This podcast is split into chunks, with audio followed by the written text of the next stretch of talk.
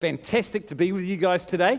And it kind of feels like coming home. Um, you know, 15, 16 years ago, I was involved as one of the pastors out in our botany campus. So it is just great to almost, it just feels like home. And I get, uh, I recognize a few of you and that who've migrated to the best part of Auckland.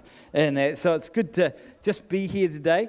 And what a great privilege it is to be part of this series called Alignment. And can I just say, there is no better person to align your life with than Jesus. You know, I just want to encourage you that. And, and I've found that sometimes it's no mean feat to do that. Because there are times when you say yes to Jesus and you start stepping into the plans and purposes He has for your life, sometimes it can be hard. Sometimes you're going to drop the ball, you're going to make mistakes, you'll feel far from God, but it's about the journey. And, you know, it's about the journey and choosing to follow Him each day and walking in the plans and purposes He has for your life.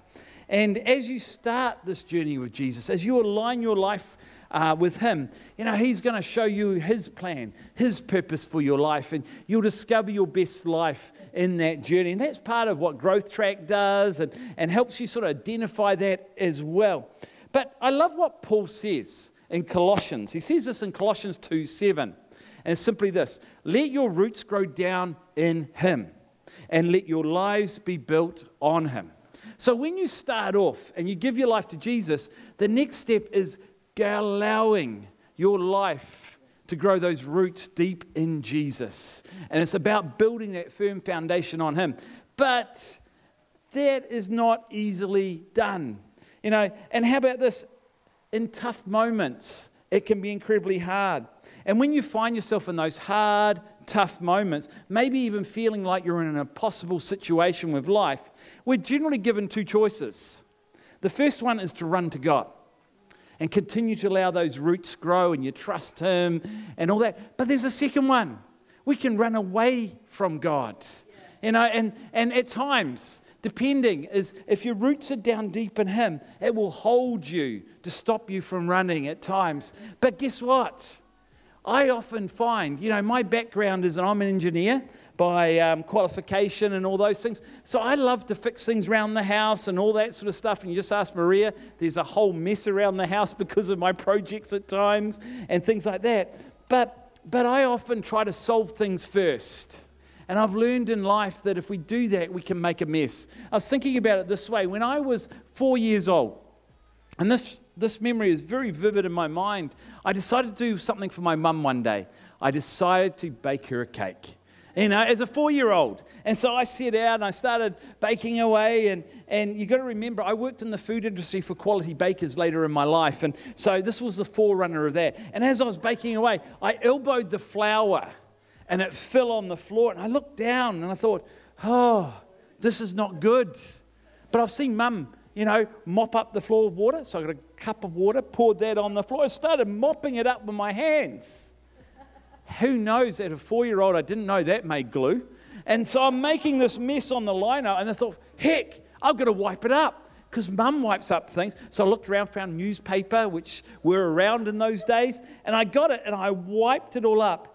And, you know, like the ink of some of that newspaper actually leached onto the floor and stained the lino. When mum came out, she was not impressed. That's why it's a permanent memory in my mind today. You know, I just want to tell you. But sometimes we do that when it comes to the things of God.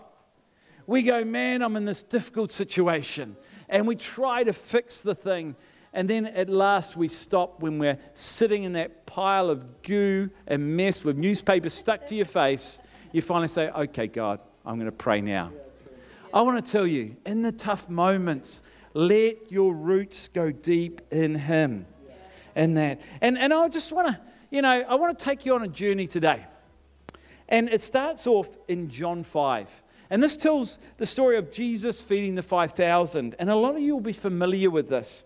And you see, what happened was Jesus had just crossed over the Sea of Galilee with his disciples. They'd just been doing a lot of ministry and they were just having some time out because it was good to take some time out. And as they were having this time out, in the distance, sitting up on the hill, they looked out and they started seeing a few people coming. And then it became more and more. Because these guys had heard about Jesus, they recognized his ministry, and they thought, flip, we need to connect with him because he's going to do a miracle. I need a miracle. I've got an impossible situation, and he's the one that's going to be the solution.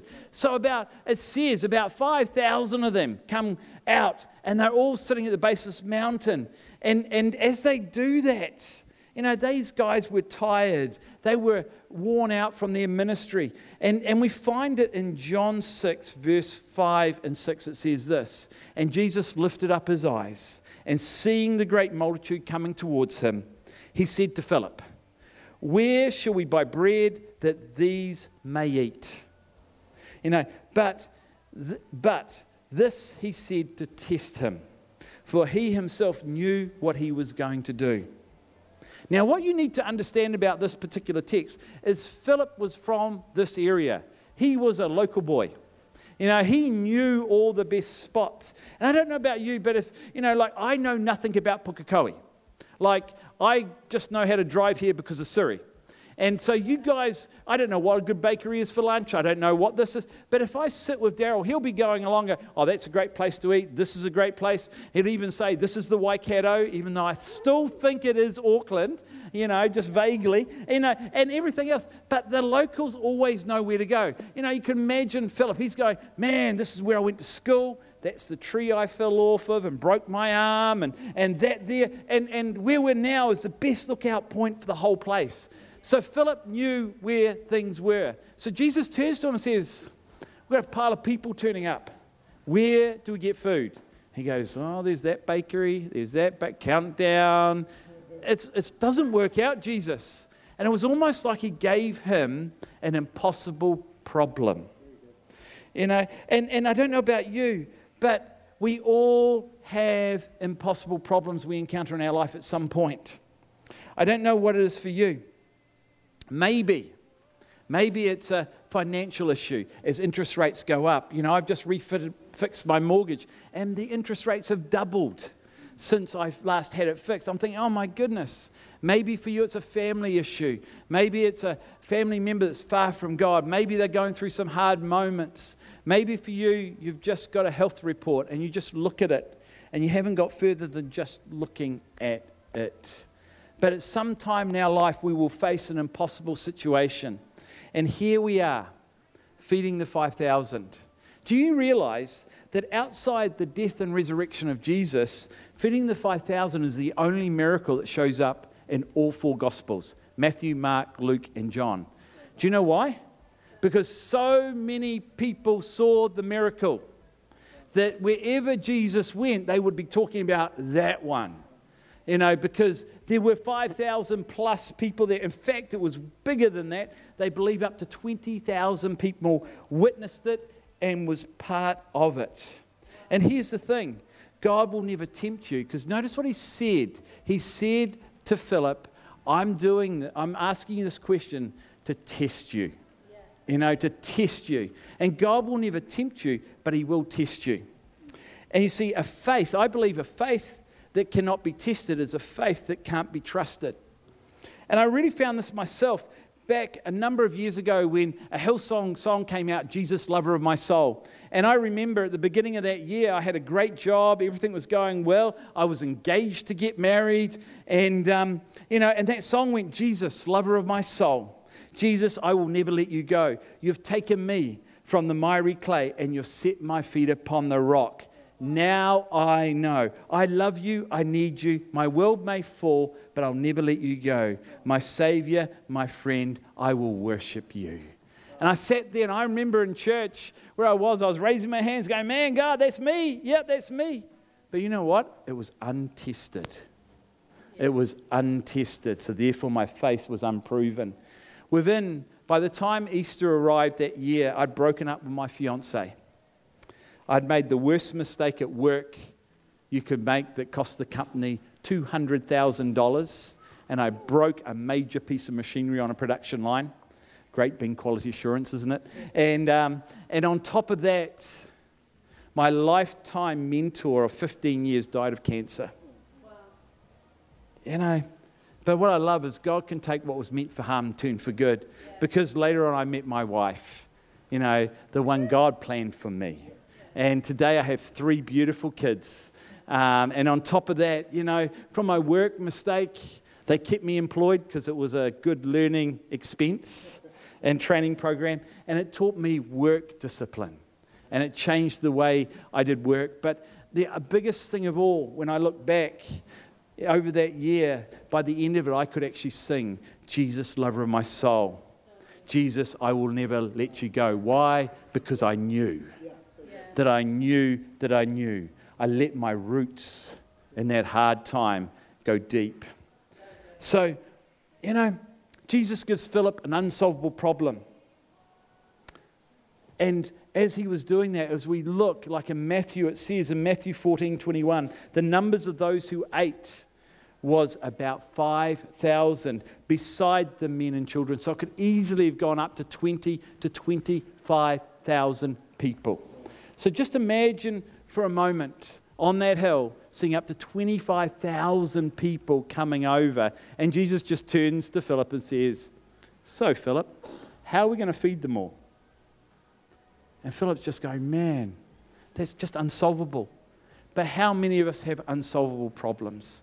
You know, for me, I've got aging parents.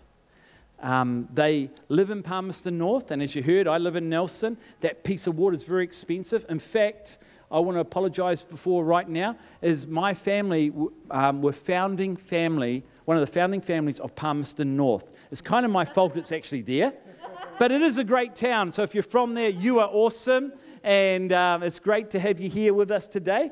And um, but you know, I found they don't want to move. You know, no, so no matter what. And so we, we order groceries for them, we order dinners online, and I just get phone calls about six times a day, and I just get the impression they're not living their best life.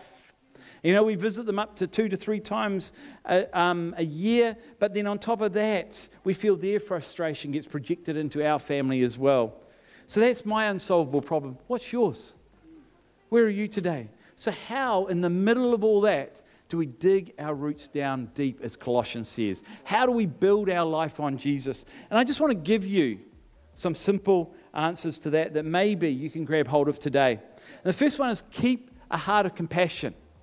Choose to be compassionate because an unsolved problem is often followed by a heart of compassion. You see, you need to understand that Jesus and the disciples have been working long and hard and were worn out. You know, Jesus also had friends of John the Baptist show up that same day and tell him that John had died in prison, his cousin. So Jesus was not only dealing with tiredness, he was dealing with grief and a whole lot of other bits and pieces. So, because of all that, they decided to go up to a mountain. They said to Phil, Philip, hey, Philip, you're the local, where do we hang out? And he says, See that mountain top over there? Fantastic view, great time, hang out there. So they all went there. And then here they are with over 20,000 people approaching them. So the disciples' first reaction was, Look, Jesus, we're all tired. Why don't we just go out there and just send them away? Shoo them away. It's all good. Just shoo them away. But Jesus says, No, don't do that. And I've found that the best things God wants to do in and through your life will usually come as an interruption. Yeah. Have you noticed that? Even flying here, Yesterday, I'm on the plane and I'm, I'm sitting there and I've got my um, iPad out. I've got a great movie because it's about an hour 15 to here. I'm about to settle down, and this lady sits next to me. And she was a lovely lady. She's going off to California to visit her family for the first time. She's 86 years old, and she just wanted to talk. She just wanted to talk. But can I say, I folded up my iPad, put it down, because that interruption was worth it. Because God shows up and, and shows off. And, and, you know, and for us, we find in Mark 6 34, this is how Jesus does it. And when Jesus, when he came out and saw the multitude and was moved with what? With compassion for them, because they were like sheep without a shepherd. So he began to teach them many things. So before he gave them physical bread, he gave them the word of life, the bread of life. You see, God cares about our hun- hungry stomachs, but he also cares about us. And we need to find compassion. Now, talking about my parents, I got a phone call earlier this year, and oh my goodness, dad rings up and goes, Richard, we've lost the instructions you wrote out to operate the DVD player. One hour later, we still hadn't found the eject button on the video player. I tell you, there was low compassion that day. Low.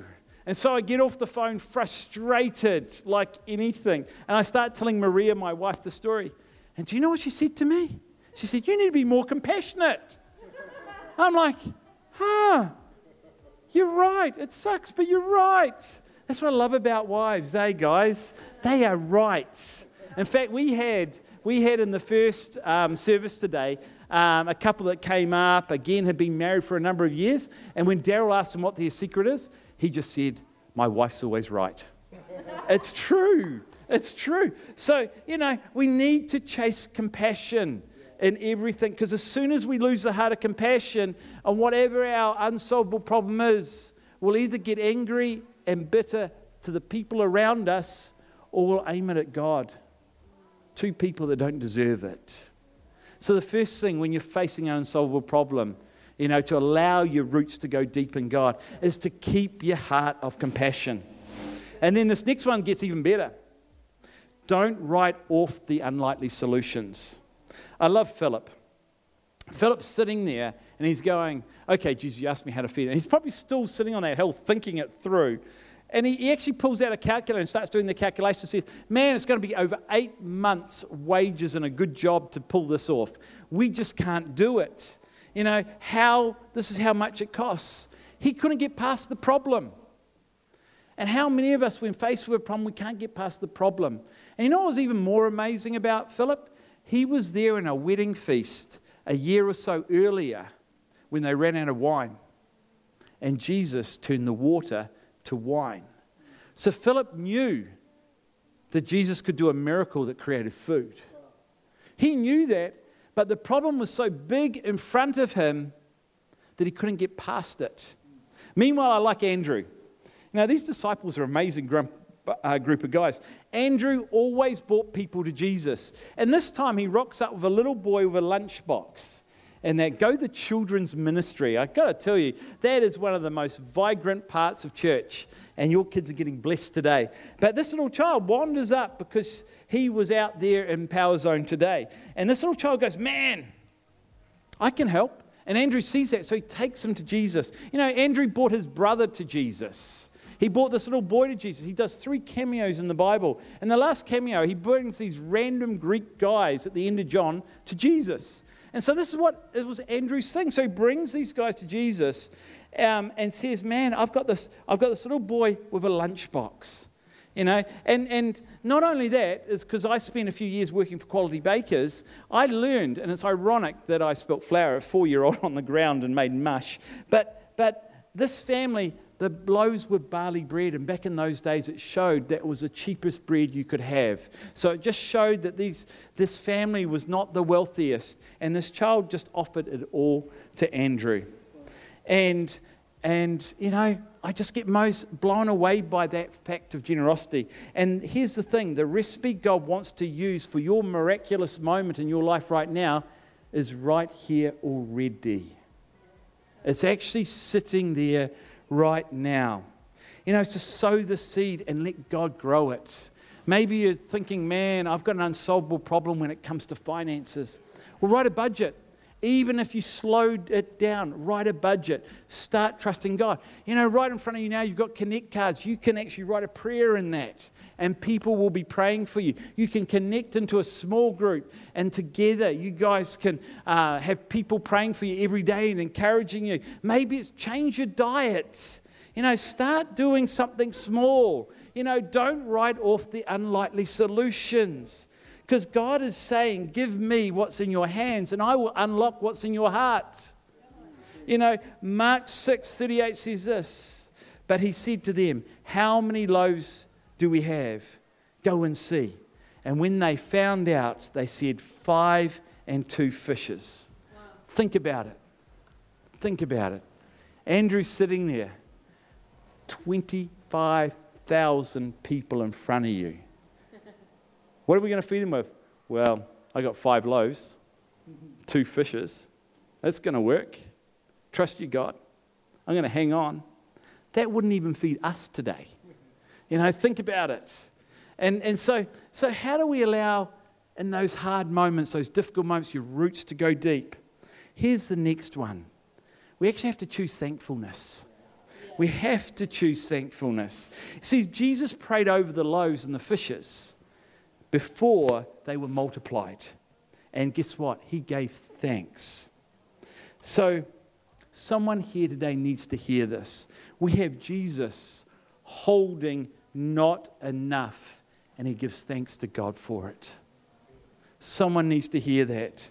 You know, you can, in an impossible situation, say, This is only a test, and I'm going to thank him anyway.